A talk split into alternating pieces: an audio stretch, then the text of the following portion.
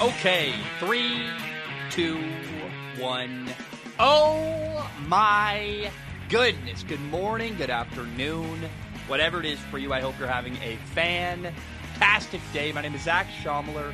This is Strong Opinion Sports, episode 445. Welcome in. Happy Thursday. Having a really just banging out episodes. Bam, bam, bam. Getting episode after episode done. Uh, throat is still very sore. I don't know why. I don't know what's going on. Um, maybe just because I talk all the time, all day long. I, I have no idea. I really don't. Uh, but today's episode 445. Let's jump in. I want to talk about Wild Card Weekend. There are six games this weekend to kick off the NFL playoffs. I want to make my predictions, tell you who I think will win each game. First, there are two games on Saturday the Raiders at Cincinnati and the Patriots at Buffalo. Now, the Raiders have had a wild year. It's been kind of a magical run. They've overcome a lot of really hard stuff to deal with as a team. Unfortunately, because uh, I like them, I got nothing but love for the Raiders and what they've done and the way they've overcome everything. Unfortunately, the magical run is going to come to an end on Saturday. I believe the Bengals will beat the Raiders. The Raiders' secondary is the main concern to me. Uh, I think Cincinnati's going to light them up. Joe Burrow, the starting quarterback in Cincinnati, who is very quickly becoming a top five quarterback in the NFL, he's going to have a big day. Uh, he's got Ja'Marr Chase, Tee Higgins, Tyler Boyd. It's going to be a fun matchup to watch. I guess really the Bengals defensive line against the Raiders offensive line. That's a you know the Raiders D line is good. I'm curious how the Raiders offensive line can handle them. But Cincinnati's going to win on sun, uh, on Saturday. Excuse me, games on Saturday, and Ja'Marr Chase man is going to have a really big day. Unless like all the Bengal, Bengals receivers get injured and something crazy happens, uh, Cincinnati should win this game on Saturday. Number two, the Patriots at Buffalo. This is my only pick from Wild Card Weekend that you could maybe consider an upset. Uh, it's not an upset to me because the Bills and the Patriots are very evenly matched, in my opinion. Uh, but the Bills are technically the higher seed, and there you go. Well, okay, maybe that's an upset because I believe New England will win this game on Saturday. The Bills already beat the Patriots once this year, and it's really, really hard to beat New England a second time in the same year. This is the third time they're playing each other. And Bill Belichick has a lot of film on Buffalo. He's seen how they're going to play stuff on defense and offense and how they're going to attack New England. So, also on top of that, it's going to be freezing. The high temperature is supposed to be like freezing temperatures. It's going to be really, I think, zero degrees. Like, it's something insane. It's going to be very, very cold on Saturday night in Buffalo. And the Patriots' style and how they play is better suited for cold weather. They run the ball really well. They play good defense. They literally won a game this year where Mac Jones, by the way, against Buffalo, in Buffalo, they won a game this year in a situation where Mac Jones, their starting quarterback, threw the ball three times the entire game. It's not going to be easy for Josh Allen to run the ball on Saturday. On top of that, I'm worried about the Bills' defensive line. Uh, I think the Patriots are going to have a field day running the football. The Patriots will win. However, it's going to be an amazing game. This is a game I'm, I'm very, very excited for because it's a playoff game on a Saturday night in Buffalo, a crazy fan base that's wild and energetic and fun. The atmosphere is going to be incredible. I cannot wait to watch this game on Saturday night, but I have the Patriots winning uh, nonetheless. Okay, there are three games on Sunday. Number one, the Eagles will lose to Tampa on Sunday. Uh, they're on the road. Look, Philly's offense is built around running the football. And unfortunately for them, the Buccaneers' defense is arguably the best defense in the league at stopping the run. And as much as I love Jalen Hurts, the Eagles quarterback, I love their head coach, Nick Sirianni, they're kind of just glad to be here. They're glad to be in the playoffs at all. Whereas Tampa is a legit Super Bowl contender. This one feels like a mismatch. Um, and, uh, you know, I, the Buccaneers on Tom Brady are going to win on Sunday. How about the 49ers at the Cowboys? I feel like the 49ers do some good stuff. Uh, I like them. I, I love Deebo Samuel. And I, I got nothing but I don't hate the 49ers, but I do believe Dallas will win this football game for two very, very simple reasons. Number one, uh, which team has a better roster all around? Dallas. They've got a lot of firepower on offense. They've got playmakers on defense. Micah Parsons, Trevon Diggs. Who's got a better quarterback, by the way? Also, Dallas, right? Dak Prescott or Jimmy Garoppolo? I'd take Dak Prescott any day. And so, because they've got a better team with a better quarterback, I'm going to pick Dallas to win this football game. Uh, but I, I, would like to see the 49ers do well. And uh, this could be Jimmy Garoppolo's final game as a starting quarterback in San Francisco, or at least with the 49ers. They're playing on the road in Dallas, but I got Dallas winning on Sunday. The third game on Sunday Pittsburgh at Kansas City. Kansas City will win this game. And they're actually, man, they're such a complete football team. They're so different than they were to start the year. They've gotten better and better as the year went on. The defense is so, so good. And man, I actually believe that this has been a very important year of growth for a starting quarterback in Kansas City, Patrick Mahomes. He's a star, he's a gunslinger. Everyone knows he's incredibly talented. But this year forced him to kind of develop a little bit and, and polish even farther than just a guy who can make crazy throws and do crazy stuff because he's become an even better decision maker. He's taking what the defense gives him. If there's nothing open vertically, he's finding his check down. He's finding stuff underneath. He had a 17 play drive last week against Denver. Blew my mind. I'm like, oh my gosh, I didn't realize he was capable of that. And he's just done that more and more as the year has gone on. And even though it's you know Big Ben's final game for the Steelers, probably it's his last ride. We'll say it may not be his final game. You know, I'm going to leave the door open for Pittsburgh to win the game. I don't want to like be so you know, doom and gloom and definitive, but it's Big Ben's final ride with his team in Pittsburgh. And I wouldn't mind seeing magic happen. I really, I'm not against Pittsburgh. I love their running back, Najee Harris, but I believe Kansas City will win this game. And I think most people, even Steelers fans, would agree with me on that. How about Monday? A Monday night football playoff game. I want to say this right off the bat. This is a disadvantage. And, and I don't I don't love this because you lose a day of preparation. Every other team plays on Saturday or Sunday, so they have six or even seven days to prepare for their next game. When you play on Monday, you've got a very short week going into the next round of the playoffs. I don't like that. That's a weird thing I'm uncomfortable with. Now, the good news is I don't think either of these football teams has a real legitimate shot to win a Super Bowl. So, like, ah, no harm, no foul, in my opinion. It's not like you're taking away an opportunity from a true top contender. And I really have no idea who's going to win this game, and I know I just dumped a lot of information people are very angry about. Let me explain. Uh, and, and, I guess if I have to pick someone to win this football game, I'll, I'll go with the LA Rams because I think that what they have on defense is more defensive playmakers, guys who can force a turnover or make something happen. You got Aaron Donald, Jalen Ramsey, Von Miller. So even though I have no idea, I'll, I'll, like if you want me to pick a team, gun to my head, I'll, I'll pick the Rams. But the reality is, I don't know who's going to win this football game. But here's a valuable prediction I can give you, something that has got some substance that is interesting to me. I want to predict how the game will go, maybe the flow of the game, because both teams have really, really big problems, in my opinion. Arizona's problem is that they make a ton of mistakes in big moments, whether it's a bad snap or penalties or drop passes or running the wrong route or miscommunication against Green Bay in the end zone with AJ Green, your you know one of your top receivers. They have everything. You name it. The the Arizona Cardinals find a way to make mistakes in key moments in football games, and they have all year. They got a lot of talent, but they get in their own way. That's also how you could describe the Rams starting quarterback Matthew Stafford. A lot of talent, but he gets in his own way. The Rams starting quarterback Matthew Stafford seems to love, for some reason, I don't know why. I, am convinced he must really love throwing terrible, boneheaded interceptions. I don't know why he does it.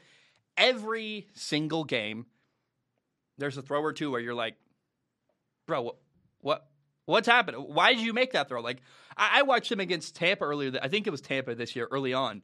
He made a couple throws that he didn't get picked off on, but he, he literally, you could see on his face, he was like, I just got really lucky. And it, it doesn't go away. It's just who he is. And so, you know, by the way, last week, the Rams blew a 17 to nothing lead against the 49ers. And Stafford had a chance to win the game in overtime. And he threw an interception again, right? It just that's who he is. So here's what I predict from this football game. It's going to be fun. It's going to be interesting. A lot of talent on both sides of the field. Rams, Cardinals, they're both good teams. They've played each other twice this year. They've each won one game. Now, neither team's going to win a Super Bowl because of uh, the problems I said earlier. Arizona's got all kinds of mistakes. I think it's a coaching issue or some kind of lack of detail. And the Rams have Matthew Stafford, who loves throwing boneheaded interceptions. So, my prediction is this game will be decided by some kind of a late mistake a bad penalty, a turnover, a fumble. Something bad is going to happen at the end of this football game and it's going to be a deciding factor. This game will not have a clean ending where you're like, oh my gosh, the hero, Matthew Stafford throws a game winning touchdown. I don't think that's going to happen. I think what's going to happen here is the game will be decided by some kind of an ugly mistake at the end. And uh, that is my prediction for the Cardinals and the Rams. Enjoy it, man. It's going to be an amazing, amazing weekend of football. I cannot wait. And uh, hey, I look, the only upset I predicted is, I guess, you know, the Patriots beating Buffalo, which isn't really an upset to me, but that's because I think the teams that are higher seeded are basically the better teams across the board this week, and uh, I don't need to force a some kind of upset prediction. I just don't believe that's going to happen here. So uh, those are my predictions for NFL's wild card weekend to start the NFL playoffs. All right, uh, let's talk about Tom Brady. Let me drink some water real quick because something was brought to my attention that blew my mind. So here it is. Uh, by the way, uh, Tom Brady, I, I, don't know the exact number here, but I, I, did see another stat too. I should find it. I'm not going to. Since turning 40 years old, between the playoffs and the regular season, Tom Brady has thrown as many touchdown passes since turning 40 as Troy Aikman, a Hall of Fame quarterback, you know, through his through in his entire NFL career. and now the game has changed; it's different. There's no Emmitt Smith, but that's amazing. Now, this year, Tom Brady, at the age of 44 years old, led the NFL in five wild categories. He had he led the NFL in passing yards with 5,316. He led the NFL in touchdown passes with 43. He led the NFL in pass attempts with 719. That means he threw the ball more than any other quarterback in the NFL. At 44, mind you. He also led the NFL in completions with 485. Part of that is because he threw the ball more than anybody, but part of it is because he's very, very good at football.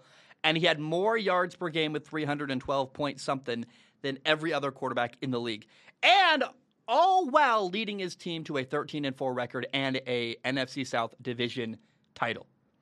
What's the point? What I'm saying is you better understand at 44 years old, Tom Brady ain't going anywhere. He's at the top of his game. I, I don't even know what to do with this information because the end is nowhere near. We I don't know when he's going to retire. It could be four more years of the rate he's playing, but for him to statistically be the best quarterback in the entire NFL at 44 years old, older than any quarterback I've ever seen play, it's remarkable. And we're watching guys like Big Ben, who's younger, drafted after him, retire. Eli Manning's gone. Peyton Manning's gone. Drew Brees is gone. They're all dropping like flies. And Tom Brady, uh, partially due to his commitment to his body and whatever, but also just I think he's figured out, hey, I need to make sure I don't get hit. I need to be on a good football team.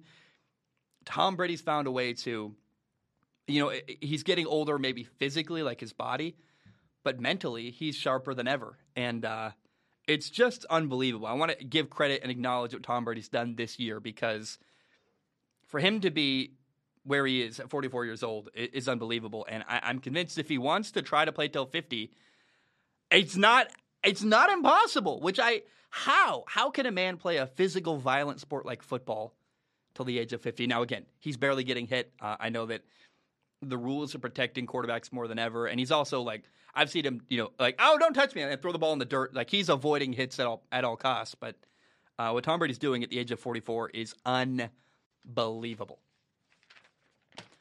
Okay, um, news of the day. Something that very very much surprised me. I I saw this and was like, really? That's that's very very weird. So the Houston Texans have fired their head coach David Culley after just one year. It's very weird. Like you know that song? It's like how bizarre. Do do do do do. I forget what I forget. You know, I think Portugal the Man something like how bizarre. I, play that. It's like how bizarre. What's going on?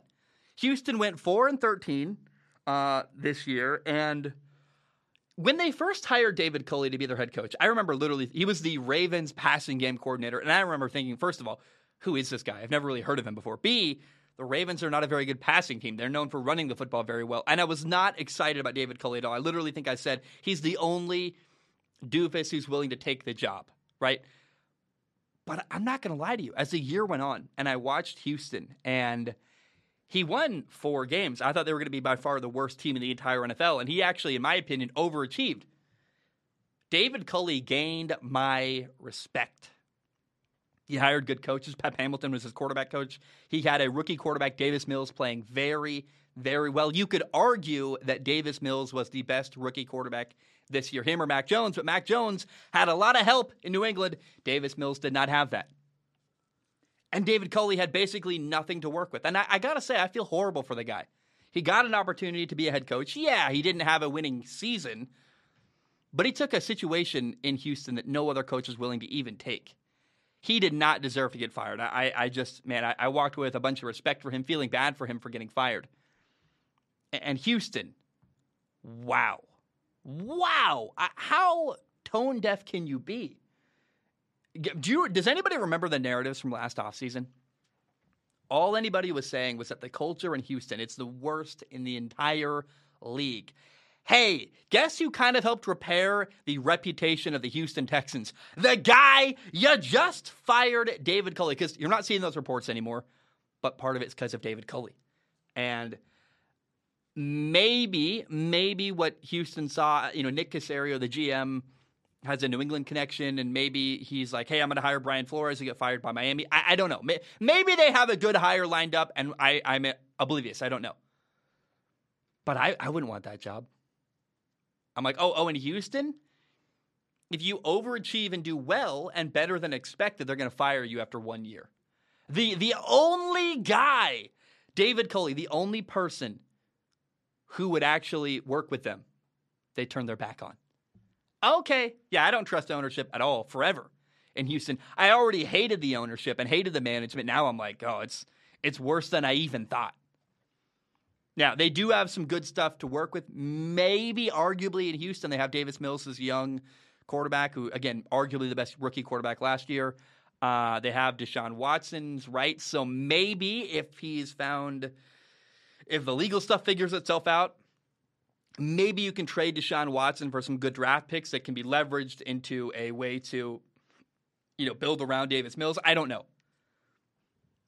But this is a weird move. Where's that Portugal the Man song? How bizarre. Do, do, do, do, do, do. How bizarre. Um, I, I don't get it, man. I really don't understand. and even even weirder, and this is why I think it might be that hey, they saw that Brian Flores got hired. Nick Caserio, the GM in Houston, has a connection. He's like, hey, maybe I can hire you know, Brian Flores, although I don't know why Brian Flores would go somewhere without a star quarterback because that appeared to be his problem before. Um, but uh, unless they have a, a somebody they're going to hire lined up, which maybe they do, because usually you fire your head coach Monday after the games are over. Houston waited until Thursday, so they stuff happened. Somebody changed their mind and decided to get rid of David Culley then. So maybe it was, hey, we didn't believe Brian Flores was going to get fired. We want to go get him instead. That could be possible. But uh, David Culley got the short end of the stick. He got shafted. He got screwed over. And I thought he did a very, very admirable job at co- as head coach of the Houston Texans and way better than anybody expected him to do. And I, I thought he was competitive a couple times this year and was not supposed to be. So for them to fire him uh, feels unjust and weird, and they, they, turned their back on again the only guy who was willing to work with them last year. So um, Houston, good luck. Unless you got somebody lined up, though, I oh, oh boy, oh boy, we'll see what happens in Houston, but I'm not excited for them or, or their future unless, of course, they hire. They make a shocking hire and hire somebody really good. Maybe they hire Brian Flores. Maybe they hire Eric Bieniemy. Maybe Deshaun Watson gets cleared. I, I have no idea what's going to happen, but there's a lot up in the air. I don't trust ownership, and I don't. I'm not going to bet on the Deshaun Watson situation working out well. So if I'm a potential coach of the Houston Texans, I'm like, I, I, I guarantee you, there's a lot of better opportunities elsewhere around the league. With by the way, a team that has more talent, a team that um, you know has a ownership that you can trust. It's not like the Houston Texans are loaded with a bunch of really good talent either. So I don't know, man. I, I, can't imagine that that's a very, very attractive job. But we'll see what happens. Uh, I'm not a, I'm not hating the Houston Texans, but um, well, maybe I am a little bit. They screwed over a, a guy I, I, really gained respect for, David Culley, and uh, that felt wrong to me. All right, let me drink some water real quick. Uh, let me drink some tea. Actually, I got ginger tea today. No more throat coat. I actually just ran out. Yeah, I wish I could tell you, like, oh, I, you know, I, I just ran out of throat coat and I'm sticking with the ginger tea now. It's really good. Works great for me. All right. Around the NFL, eight coaches have been fired this year in the NFL. So there might be eight new football teams looking for a new head coach. I'm including the Las Vegas Raiders on you know in this topic because even though they made the playoffs, it's not clear they're going to keep their interim head coach Rick Bisaccia when the year comes to an end. So I'm going to say, hey, maybe the Raiders are one of the teams that are in the running for maybe hiring a new head coach. So let's start by going through the pros and cons of each team. If I was a potential head coach, where would I want to go? Uh, we'll start with Houston. They got Davis Mills uh, with the Texans. He's a young quarterback. He looked great last year. Arguably the best rookie quarterback in the league last year. Him, and, him or Mac Jones. Um, it, and he actually played Bill Belichick better than any rookie quarterback I have ever seen play against the Patriots defense in the history of the Bill Belichick era. They also have Deshaun Watson's rights, which means that maybe if things work out the right way, you could make a trade and leverage Deshaun Watson for a couple draft picks and use them to build around your young quarterback Davis Mills.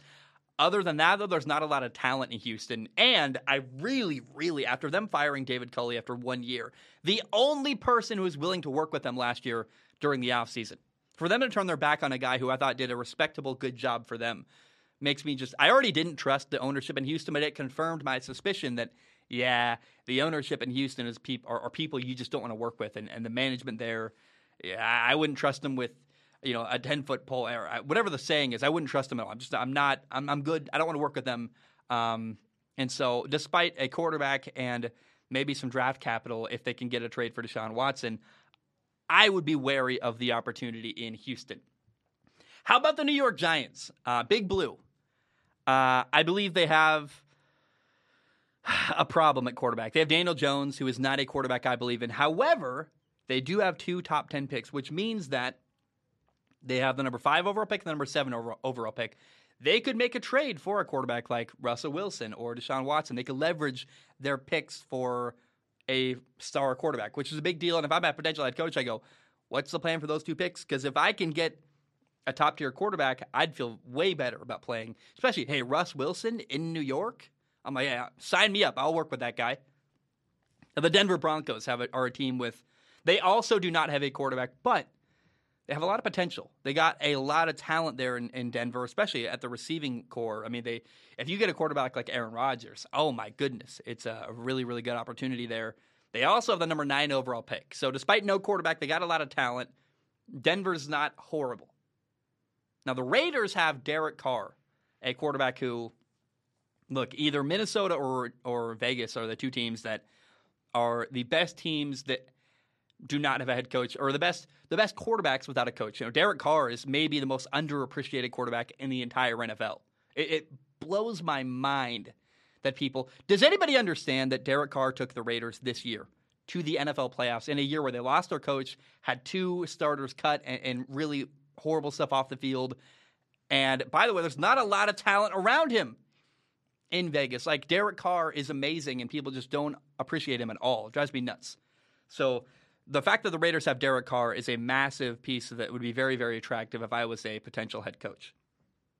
The Minnesota Vikings have Kirk Cousins, a guy who I think that's a positive. I, you know, he's not perfect, but he. I'm not going to argue that Kirk is one of the best quarterbacks in the entire NFL or anything, but he is certainly very underappreciated, and at times has been one of the only good things on a losing football team last year in Minnesota. They also appear to have patient ownership in Minnesota. You know, they gave Mike Zimmer a long time before they let him go uh, this year. They also have some good players on offense. They got Dalvin Cook at running back, Justin Jefferson, Adam Thielen, just to name a couple. In my opinion, though, a coach like Brian Flores should not go to Minnesota. You know, Minnesota needs an offensive coach that can really get the most out of what they have. You know, the strength in Minnesota on their roster is talent on offense, and they need someone on the offensive side of the football to be their head coach to get the most out of what they got going on offense in Minnesota. The Jacksonville Jaguars, they've got the number one overall pick in the upcoming 2022 NFL draft. On top of that, they got the number one pick from last year, too. They got a starting quarterback, Trevor Lawrence, who I really like, and I thought showed a lot of promise in the final game of the year against Indy. And despite, despite having a bad year, you know, I, Trevor, I'm like, hey, if I'm a coach and I'm confident in my, you know, what I can do, I'm like, I want to work with Trevor. I can help Trevor succeed. Uh, and he had a, a, rocky year last year, but look at what went on in Jacksonville. They had Urban Meyer going off the rails. They had all kinds of stuff happening, but if I'm a coach with any kind of confidence, I'm like, I, I want to work with Trevor Lawrence and I can I can work with him and make him and help him win games. The other benefit to Jacksonville is they have low expectations. The pressure is off. They haven't been good for a long time. Uh, it's a, a, fan base that just wants something positive, and you're coming off of Urban Meyer. Like I, I would compare this to, you know, if you're Jordan Love, the backup quarterback of the Green Bay Packers, you got to follow up Aaron Rodgers. Do you understand how difficult it is to go after someone who's amazing? I did stand up comedy a couple weeks ago, and thankfully, I went on stage after a bunch of people had bombed. And I'm like, I know I can go on and, and I can make this crowd laugh. They're hungry to laugh. They, the expectations are very, very low. It's the same with Jacksonville. Urban Meyer was a train wreck. All you got to do is be better than Urban Meyer. And you got some good young talent. You got Trevor Lawrence. You got a, a number one overall pick upcoming. Jacksonville would be a very, very attractive opportunity if I was a potential head coach. How about the Chicago Bears? They've got a young quarterback, Justin Fields, who is a guy that has a lot of talent. They've got some good players too. Khalil Mack is the one that comes to mind immediately. However, um, they do not have a first round pick in Chicago, and they have a fan base that is rough. They are, oh man, I would be wary of working with them. How about the New York, uh, sorry, the New York Giants? What am I saying? How about, I missed something. No, I didn't. We'll move on. How about the Miami Dolphins. The Miami Dolphins have a limited quarterback, Tua Tagovailoa, a guy who, in my opinion, needs a lot of help to win. He's going to need really good pieces around him and a coach that really works to his skill set. And he's never going to have a, a, massive arm and be able to run around. He's always going to be a little bit, little bit limited physically. They also have a bad offensive line in Miami. They don't have a lot of talent outside of a couple of young players. They do have, uh, you know, three stud second year players going into next year: Jaelan Phillips, Jaylen Waddle, and Jevon Holland. But overall, Miami's not that attractive of an opportunity, in my opinion. Now, if I had to rank the eight teams that do not have a head coach right now permanently, which is the best opportunity to go be a head coach? You know, from best to worst, I would wonder, you know, who has a quarterback, who doesn't, uh, who can get a quarterback that doesn't have a quarterback. Like the Giants don't have a quarterback, but they've got some trade capital they can move to go get a quarterback. Uh, who has good ownership? Who has ownership that I trust and would want to work with? Houston is not one of those teams that I would want to work with. I know from an owner standpoint, I don't trust them at all. And which team has talent that I would want to work with? I look at the Vikings and go, oh boy. So my number one team, the best opportunity to go be a head coach is actually the Minnesota Vikings because they've got a good quarterback, Kirk Cousins, who gets a lot of hate. He's not perfect. He's not a top five quarterback in the NFL, nothing like that but he's very competent. And with a good head coach, I think he could do a lot of good stuff. He needs an offensive minded head coach. And if anything, Kirk is very underrated. They got good offensive weapons Adam Thielen, Justin Jefferson, Dalvin Cook, and patient ownership. They play in a dome. Uh, you have to play Green Bay twice a year, but they might lose Aaron Rodgers after this year. And then, hey, the, the division's up for grabs. So uh, I'll play Chicago and Detroit twice a year if I'm Minnesota. I think Minnesota is the best opportunity for a potential head coach in the NFL. The number two best opportunity, the second best opportunity, is the Jacksonville Jaguars. They got a quarterback? Yes, Trevor Lawrence. Uh, they got some talented young players. They've got low expectations from their fan base and their ownership. They just want something good to happen. And if you can give them something good, they will be satisfied. They got the number one overall pick coming up. I think the Jaguars are a massively great opportunity in the NFL. The third best opportunity is the Las Vegas Raiders. I would want to work with Derek Carr.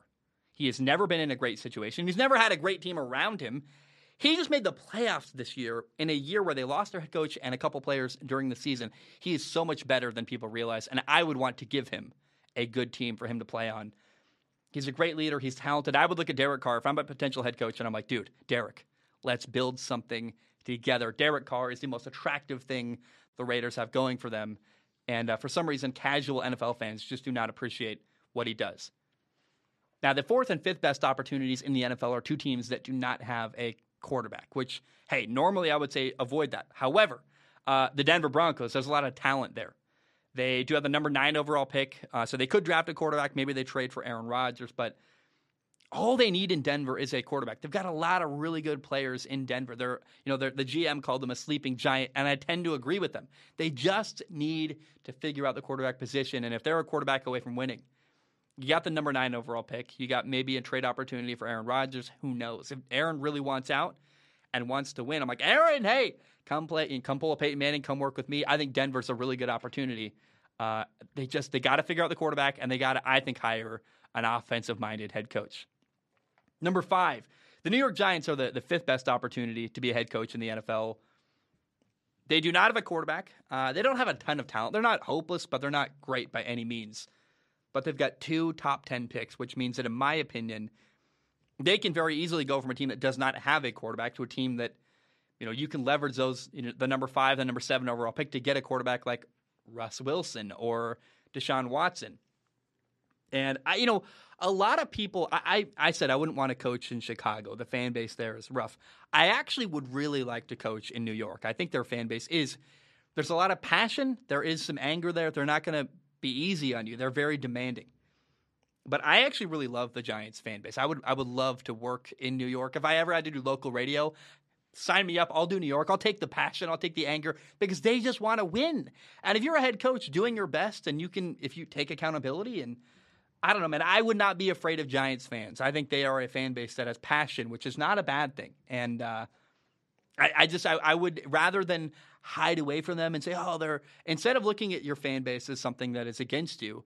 The thing is, if you give them what they want, if you win and you you're working hard, they're also ride or die. Like Giants fans are very loyal, and uh, I don't know. I see the passion in a, a fan base that really wants to win, and I would not be deterred by the fan base in New York at all. In fact, if anything, I'd be encouraged and say, yeah, I, I'm up for the challenge, and I want to be a part of that. What's going on in New York? Number six, the Houston Texans. Uh, Davis Mills, arguably, I've said it multiple times in this topic, arguably the best quarterback that was a rookie last year. Him or Mac Jones. Mac Jones probably better numbers, but Mac Jones had a you know playoff roster around him. Davis Mills had arguably the worst roster in the NFL. Davis Mills played Bill Belichick's defense better than any rookie quarterback I've ever seen. That includes Justin Herbert. That includes all kinds of quarterbacks. It's amazing what he did.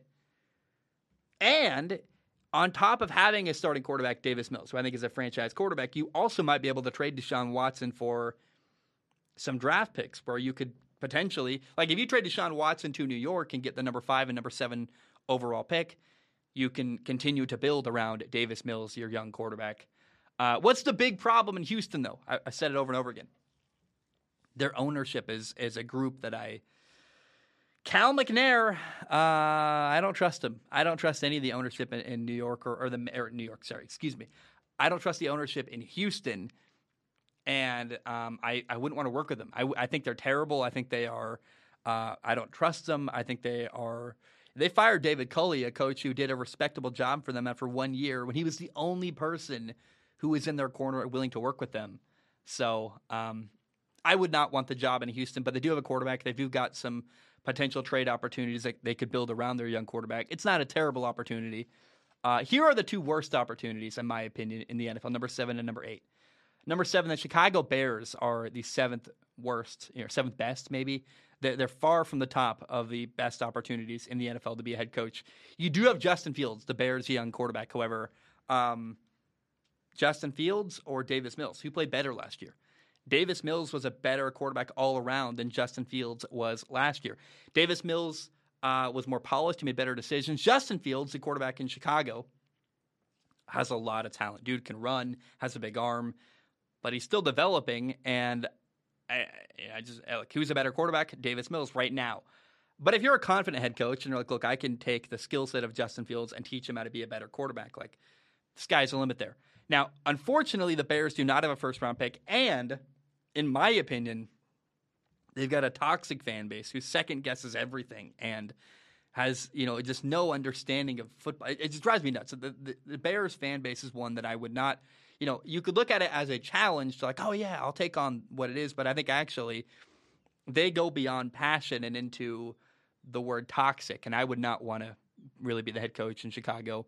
Uh, you got a quarterback who is maybe, maybe not good, Justin Fields. He got no first round pick uh, and you've got a fan base that is going to be very impatient and overly critical of every little thing you do. And I'm like, I'm out. I'm good. I don't need that. I would rather. There's so many other opportunities that are better. I don't need to deal with Chicago Bears fans. I'm, I'm totally good. Number eight, the very worst opportunity to be a head coach in the NFL right now. is the Miami Dolphins. They've got a bad offensive line.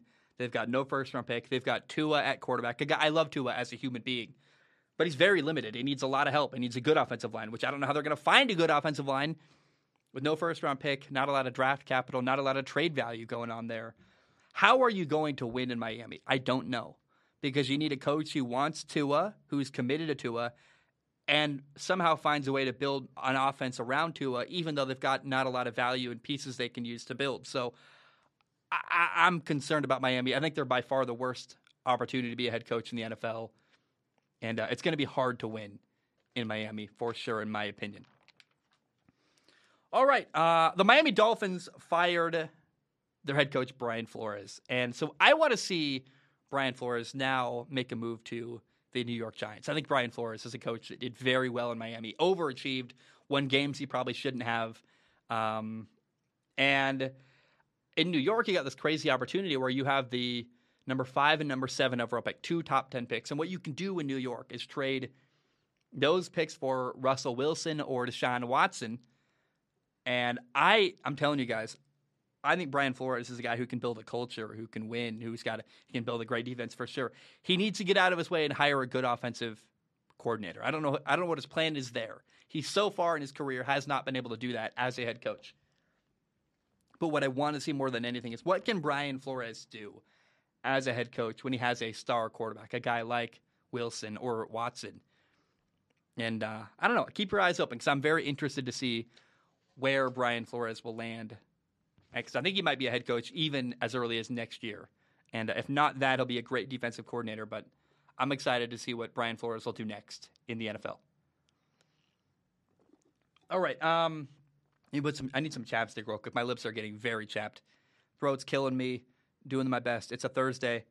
Uh, tomorrow will be predictions versus reality.